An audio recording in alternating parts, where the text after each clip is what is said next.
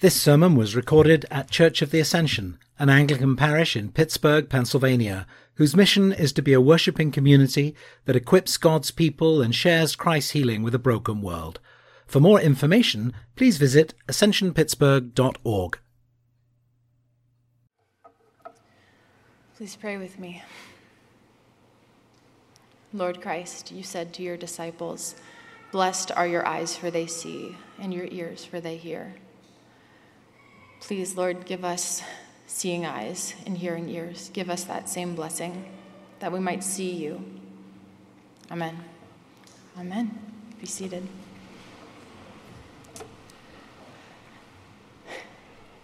This sermon is going to be a little different than normal, but I think we're going to have fun. If you are at all like me, you may have had to fight to stay focused during that gospel reading. I have heard the parable of the sower preached and taught seemingly every possible way, probably dozens of times in my life. when I sat down with this text to prepare for this sermon, my first reaction was, I don't have anything new to say about this. and I still don't, honestly. But this parable, and especially Jesus' conversation with his disciples between the parable and its interpretation, made me curious about what parables are and how we are supposed to receive them. Are they just stories that illustrate a point, or are they more? Are they intentionally mysterious and hard to understand? And if so, why would Jesus do that? Why would he intentionally shroud his message? Our typical approach to Jesus' parables, or at least my typical approach, is to cut through the illustration to get to the meaning. What is the point Jesus is trying to make, right? Get that and move on. But when we handle them this way, the parables of Jesus become expected.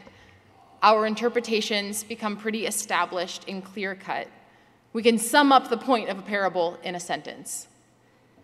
We don't tend to come to these stories wondering what treasures may be in them yet unseen. So we often feel like I felt when I sat down to preach this sermon on this text. I know this parable, I know what it means. What more is there to say about it? But what if there was a different way? I don't know if you have seen this before. This is a part of our children's ministry curriculum that we use here at Ascension. It's a parable box.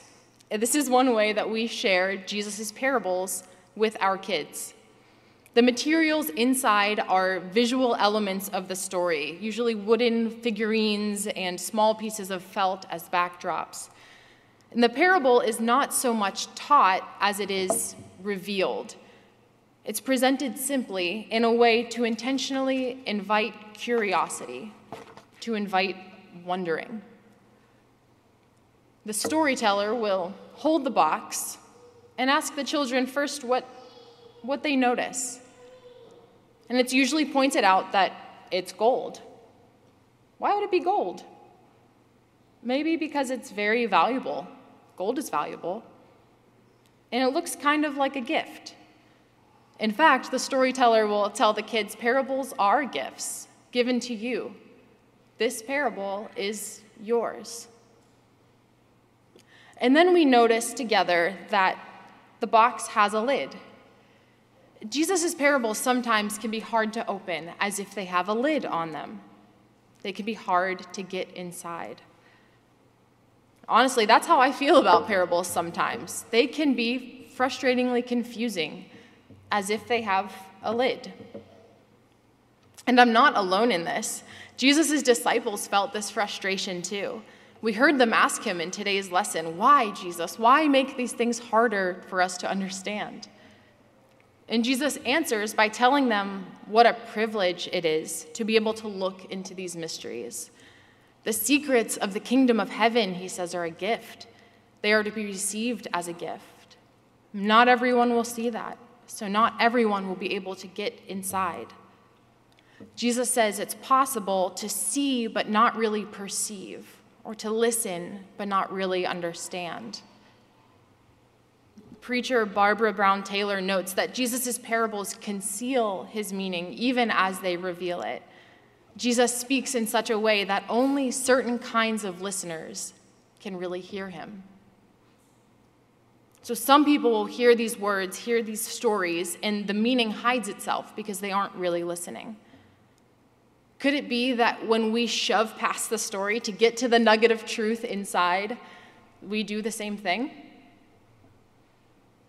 The truth is, with Jesus' parables, the lids do not come off, the stories do not open themselves up to every person who approaches them. And though this can feel like a deterrent, I believe it's meant to be an invitation. Our kids' church storytellers would explain it this way they would say, Sometimes you knock on the lid and the lid opens, but sometimes it remains closed, even if you think you're ready. I don't know why this is, but don't let it worry you. We can come back again and again, and one day it will open. What a wildly different way of approaching a parable, isn't that? But given the words we just heard from Jesus himself about this, this seems to me a much more fitting approach. Not taking it as a given that we will know exactly what it's supposed to mean, receiving it as one receives a gift, approaching it with curiosity. To rip the lid off to get to the point misses the treasures offered to us in the wondering treasures that reveal themselves as the story unfolds and we listen and perceive with eyes and ears of faith. After the parable is presented to them, laid out before them, the children are then invited to be curious. The storyteller asks a series of questions framed as I wonder. For example, I wonder what part of the story you liked best. Or, I wonder who the sower is. And I think there's a lot that we can learn from this approach as grown ups. Do we receive the scriptures, Jesus' parables, as precious gifts for us? Do we wonder about the stories, the characters in them, the places and images with curiosity? Do we play with them and explore them as if they are ours? Or are we so intent on getting to the teaching, to the point, that we don't allow space for the story to open itself up to us, for the Holy Spirit to move in these images and stories in ways we might not expect? Now, maybe you're hearing me and thinking, that is a one way ticket straight to confusion at best and heresy at worst. Are, am I saying we just have license to interpret the scriptures or the words of Jesus however we please? No, I don't think so. That's not what I'm saying. Not if we take seriously the witness of the church and the witness of the Holy Spirit. What I mean is, we don't seek to understand the Word of God in a vacuum. The scriptures were given to the community of faith. We believe interpretation is the work of the church, all of us together, past and present. We never read alone, nor do we come to these stories as blank slates. Rather, our personal experiences of God in these stories are powerfully shaped by the theology we learn together in our liturgy, by singing songs and praying prayers that have been used by Christians for generations, by reciting our faith in the words of the ancient creeds. So, can our wondering and curiosity lead us down a trail that is irrelevant or even untrue? Yeah, of course. But we are held in check by the community. Our faith is one we confess corporately. So we can have freedom to be curious about the scriptures because we take seriously the witness of the church. And furthermore, because we take seriously the Holy Spirit. So if I feel anxiety about being curious with the scriptures, about engaging imaginatively, I think that actually betrays my lack of trust in the power of God's word to do what it does. Is my formation by the Word of God primarily my correct acquisition of knowledge? Or is it in my submission to God, who by His Spirit uses the words and stories in these pages to effect, more effectively than a double edged sword, dividing my soul and spirit, joints and marrow, and judging the thoughts and attitudes of my heart? In other words, when I come to the scriptures, am I coming only to gain knowledge, or am I open to the reality that something might happen? We heard the powerful words of Isaiah 55 read just earlier. God Almighty says, For as the rain and snow come down from heaven and do not return there unless they have watered the earth, making it bring forth and sprout, giving seed to the sower and bread to the eater, so shall my word be that goes out from my mouth. It shall not return to me empty, but it shall accomplish that for which I purpose and succeed in the thing for which I sent it. Could we dare to believe that the Spirit of God desires to accomplish something in us as we hear and receive these words? This model for exploring the parables, rather than cutting through the illustration to get to the point, instead of making room to receive the seed of God's word, to let it do what it does, is a pretty poignant application for the parable that we read today the parable of the sower. We all want to be the fourth soil, right? Let's be honest. We want to be the good one with the deep roots and no rocks or thorns or weeds or anything like that. How do I make sure that I'm the good soil? Well, Jesus tells his disciples that the good soil is one who hears the word of the kingdom and understands, and thereby bears a harvest. And this sense of understanding is much more than cognitive reception of knowledge. In Matthew's gospel, understanding is about faith. It's about standing under, as one scholar translates it. The Gospels of Mark and Luke, where we also find this parable, affirm this in their accounts, the good soil is someone who hears and receives the word, or hears and holds on to it. So, how do we understand, stand under, receive, and hold on to God's word? This is where I think this children's ministry exercise for teaching the parables is really onto something. It makes space for the seed of the word to be received and held onto and explored. This is playing with the same ideas as St. Ignatius in his imaginative prayer exercises. Sitting with a passage of Scripture, entering into the story, setting aside what you already think it means, and allowing the Holy Spirit to fill that space and meet you. I think this is what the good soil does it makes room for the seed of the gospel, receives it as a gift, allows it to be what it is, and do what it does. Really, that's all that's required of us to make room for the seed. God causes it to take root and burst forth with life. So, with our remaining moments together, I want to practice this. I warned you that this would be a different kind of sermon. As much as you can, I want you to get comfortable in your pew and set aside distractions and take a few deep breaths. I'm going to read the parable of the sower again for us. And when I'm finished, I'm going to slowly ask some questions. Some of these are straight from our children's ministry curriculum, and some are my own. You can feel free to jot down the questions as I go to spend more time in them later, or just sit and experience it in the moment. Enter in to the curiosity and to the wonder. We're going to see if the lid of this parable of this gift will open just a bit and let us peek inside. So pay attention to what catches your interest as you hear it. You're invited to wonder, to explore. This story is yours. So hear the words of Jesus. Listen, a sower went out to sow. And as he sowed, some seeds fell on the path, and the birds came and ate them up.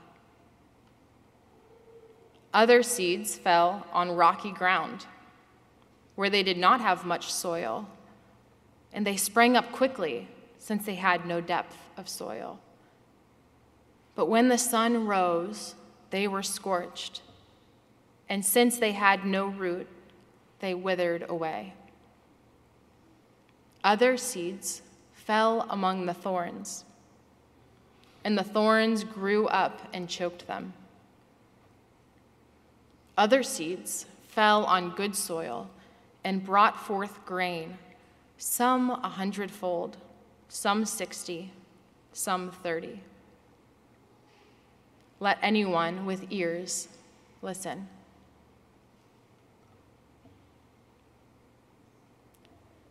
I wonder, what part of this story did you like best?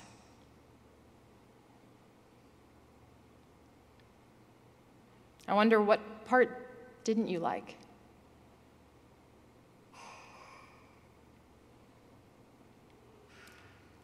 I wonder what part of this story is about you?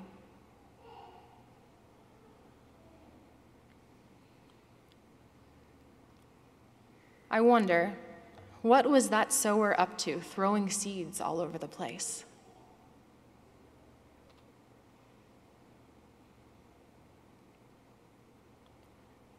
I wonder how much seed the sower used.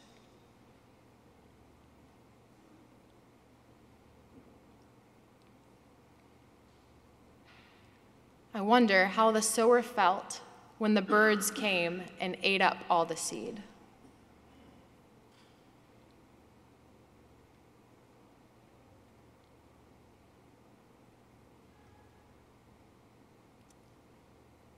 I wonder what the sower was up to planting seeds in rocky ground.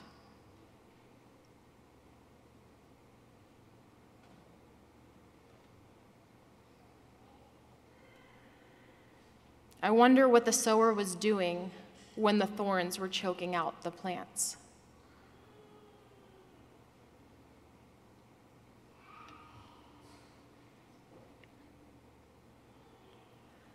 I wonder were the seeds thrown in four different locations, or was it all in the same field? And what difference would that make?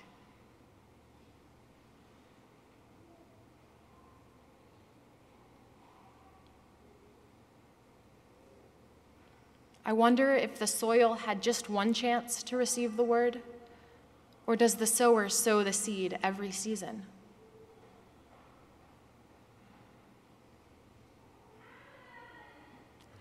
What is the sower up to after the seeds are in the ground?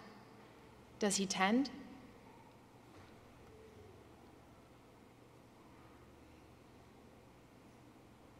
I wonder what the harvest could really be. I wonder why there are different amounts.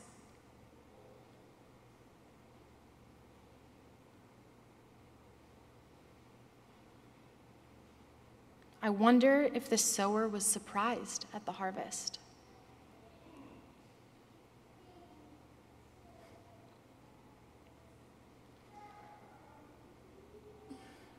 Jesus says, To you it has been given to know the secrets of the kingdom of heaven. Blessed are your eyes, for they see, and your ears, for they hear. Thanks be to God.